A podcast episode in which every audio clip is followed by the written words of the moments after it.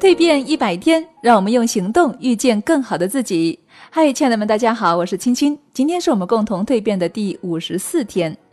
身边经常有各种各样漂亮的女生，行云流水般的穿梭在这个城市。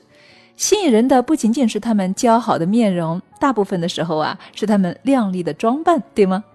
或许很多我们的女生会说，这就是为什么女孩喜欢买买买的原因吧。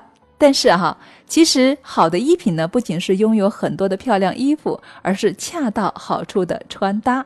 那么穿搭衣服呢，也有一个非常实用而关键的法则，就是要为自己打造焦点。有了吸引眼球的焦点，你就能够从平凡的大众中脱颖而出。焦点法则不但能够让你的穿搭看起来很有层次，还能够显示出自己不俗的衣品。就像萤火虫为什么漂亮？因为它们身上有发光的部分。但是焦点法则的打造也有一些基本的原则，比如一，鲜艳色和基础色进行搭配；第二，鲜艳色和浅淡色搭配。三鲜艳色和鲜艳色面积控制的搭配，第四花色和纯色的搭配。那么今天呢，我们就一起走进蜕变课程来进行学习。关注女人课堂，在后台回复“蜕变一百”，就可以收到限时的免费听课链接了。